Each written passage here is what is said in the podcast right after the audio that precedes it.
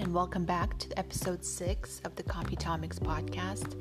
This week, we will talk with Michael Krohn, who is head of R and D at Brain Ag, and our discussion is on the understanding of biotechnology in the general community. I know that the world now is in a much different place than when Michael and I talked, but I hope some of our discussion can still ring true even for the challenges that are more urgent or more pronounced on our minds at the moment.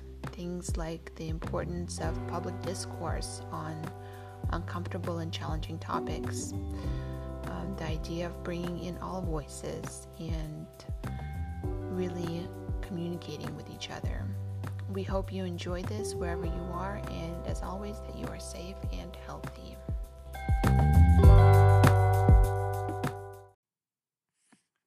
Michael, thank you for joining us today on this episode of the Computomics podcast. And I think what's interesting is that last episode we discussed the term agriculture and how it's perceived by the public. And I think that the same concept can be applied to the term biotechnology. The term sort of has its own meaning that exists really outside of what biotechnology is actually doing. It's sort of its own living entity. Do you see that in your interactions when you discuss what you do at Brain or your real goal uh, for how biotechnology should contribute to a better and more equitable world? Yeah, I, I would say yes, um, because most of the people combine or what, what they see when they or what they um, understand from biotechnology is most of the part is manipulation, genetic manipulation, and, and, and changing microorganisms or even higher organisms. What they don't see is that in the uh, essential definition of biotechnology is the combination of engineering with modern life sciences. So it's something where we use the tools of nature for industrialization. So this is something which is really often misunderstood. So people often only see or want to see the negative side um, or something what they identify as being negative, maybe manipulating human beings, which is only a very, very small part of biotechnology, which is uh, reaching out into medicines and which is um, often called gene therapy. But to, to play devil's advocate a little bit, in a sense, we are manipulating microorganisms, right? So in a way, that terminology is appropriate, but how can we how can we normalize or um, accept that terminology as a manipulation for for the greater good, not a manipulation for the detriment of all? Is that possible? Uh, I, I always like to, to make the example. So if you look at farmers and if you look at agricultural um, processes, so when you when you evolve or you, you try to get a hand on new plants, for example, so you're using, um, in principle, even in the former times, kind of biotechnology. By using Mendel's rules, so you... You, you try to to um, link different plants and different properties w- with each other, and by, by growing them in a certain way. This is beginning, so to say, kind of history of biotechnology. It's it's not really using a technique, but it's using the knowledge what is happening with the genes, and what you can do with modern biotechnology to apply safe technology and tools to plants, to microorganisms, and Um, I think, meanwhile, with all the tools we have in our hands, um, there are publications out there, meanwhile, which show that with all the omics technologies, we are getting to a point where everything is much more controlled, much more safer, and you can explain what you're doing there, and the manipulation, and I don't like the word, but it's kind of manipulation, um, is, is more rational, meanwhile. So therefore, this is something I, I see as really a benefit of modern technology and times. Yeah. And I think what's really interesting is that the story of the day is a scientific story. So what everyone is currently talking about is a is a topic of science. And so as a society, I think we are, for the first time in a long time, really starting a national discourse where we are all involved on discussing a topic of science. And I wonder how that experience will then translate when we have to make these future decisions, which I think maybe were put off. Um, so the public didn't consider themselves as part of the discourse. And I wonder if in the future, the public will take a different perspective, you know, so as they get more comfortable talking science or discussing science, maybe we can have a more involved dialogue, a more rational involved dialogue in the future. Do you see that that coming? Mm, I hope so. I cannot foresee it really, because um, what we currently see, and uh, this is a very political topic now, is so we, we already started to, to, to mix things again. So because we have these scientists doing a good job here, a great job, um, they're trying to do what they have ever done, so they are based on facts and they're trying to explain that to people. On the other side, we have the economic beside that, which is um, for the people much more important than to, to get the understanding what is going on with the virus, for example. And the same is true for biotechnology. As long as we don't offer to an ordinary customer a good product, where he gets to see that this product is safe, and maybe if we're talking about food stuff, it's tasty. As long as we don't have this, we cannot convince people. But if we get to that point, that it's affordable, that it's um, tasty, and that it's safe, um, and you can prove that, then we are on the right way. And also perhaps good for the planet, right? I think that's something that's very close to your heart, the concept that this biotechnology will actually move us forward in the way that we are respecting the planet and our resources. Absolutely. So um, if we look at the current situation, so also, in a kind of thanks to the to the virus, to COVID nineteen, what we see is that the supply chains are, are interrupted, so to say. And what you also can see is that everyone is so used that everything is available in the second, in the supermarket, in the retail shop. And now people start to discuss, why are we no longer able to produce that internally? Um, and people start to discuss, so we need to change that. So we need our own production, we need to be um, no longer dependent on other countries, and so on. The discussion is starting here in Europe, in Germany. I can bet it's also in, in the U S, um, for example.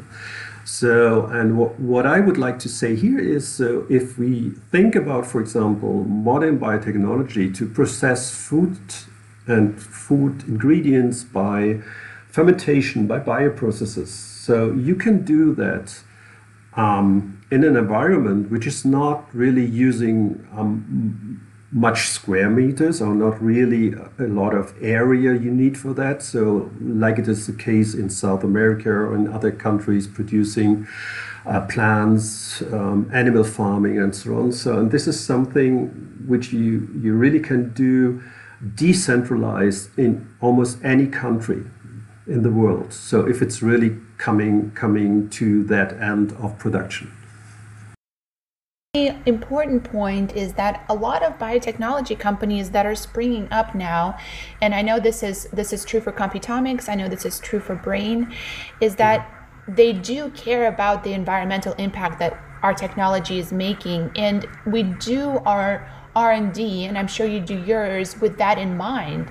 So we really strive to serve that that greater good, and it would be wonderful if in doing so we could also earn the trust of the public that that is what we are doing. How do we translate that that in our heart, and is really that mission of uniting what's good for people, what's good for business, and what's good for the environment?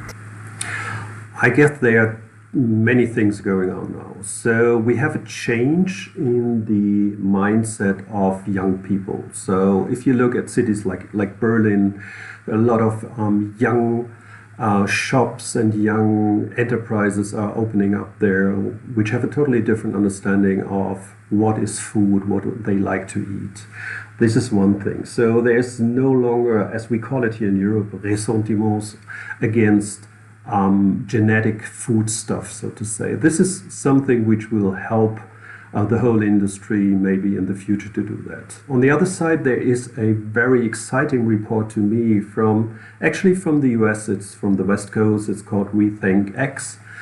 And it's, it's worth to read this report because they are claiming that within the next ten to fifteen years, we will have a reduction in certain type of, types of agriculture um, from almost one hundred percent to, to down to, I guess, something like twenty-five, thirty percent. So replacement of milk, replacement of meat and so on. And this will happen according to their report. And this is also due to the fact that people are no longer willing um, to act and to live without having in mind sustainability. Yes, I agree. I think that's that's so wonderful, and the Green Deal that the E U put forward, and that I hope will, you know, resonate to other countries as well. And the effect that we are now seeing for how powerful the earth is and how working in harmony with what we have, you know, on our planet, and how valuable that is. Can you maybe share a few interesting uh, projects or topics or things that you find exciting from within Brain or from within any of the other companies you're involved in that you think could sort of spark people's um, hope or, let's say, enthusiasm for what biotechnology can do? Um, yes, of course. So maybe I, I pick out two or three things, and, and I really briefly here on, on the podcast, we, because we, we, we only have a limited amount of times here, time here. But um, for, I start with probiotics. Probiotics is some something I really like currently. So it's the use of microorganisms to to um, to either enhance to, or to to um, to um, improve foodstuff, for example. So we have a lot of projects meanwhile going on where we care for waste streams, and we simply ferment or bioprocess waste streams with microorganisms which are food related, and the product um, coming out of this is in principle better than the waste stream before. And waste stream, when I talk about waste stream here, I mean um, side streams of the food industry. So, and this is something I really, I'm, I'm, I'm thrilled about, because this is something which is so close to non-manipulated, non-using G M O stuff, and, and simply using nature's tools to improve something and to make a sense out of things we otherwise would throw away. And this is something I really like. Second example is um, all the discussions we have um, on the negative and as well as on the positive side about the what is called in Germany the Genschere, which is called the CRISPR um, method, so where we have a small protein which is um, able to cut at almost any location in the genome of an organism. This is something which is meanwhile so well uh, developed that this tool will probably change anyway the world, because people are using it already, and it's um, a dramatic change also for biotechnology. And um, the third point is to um, really use the production capacity of microorganisms, for example, to produce milk proteins or to produce food proteins. So it, it already started, and our people are meanwhile no longer really that afraid of eating something which was produced by a recombinant host. These are my, more or less my three examples, which I would like to share with you.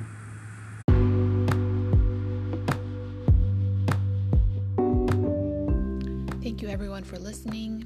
And at Computomics, we really hold the value that biotechnology should be used to bring more peace, more justice, more equity, more equality, more opportunity, more nutrition to all parts of the world. And that's definitely the direction that we fight for every single day. Thank you again for listening, and if you would like to reach out, please contact us through our website, computomics dot com, through the blog, leave any reviews or ratings. Thank you very much.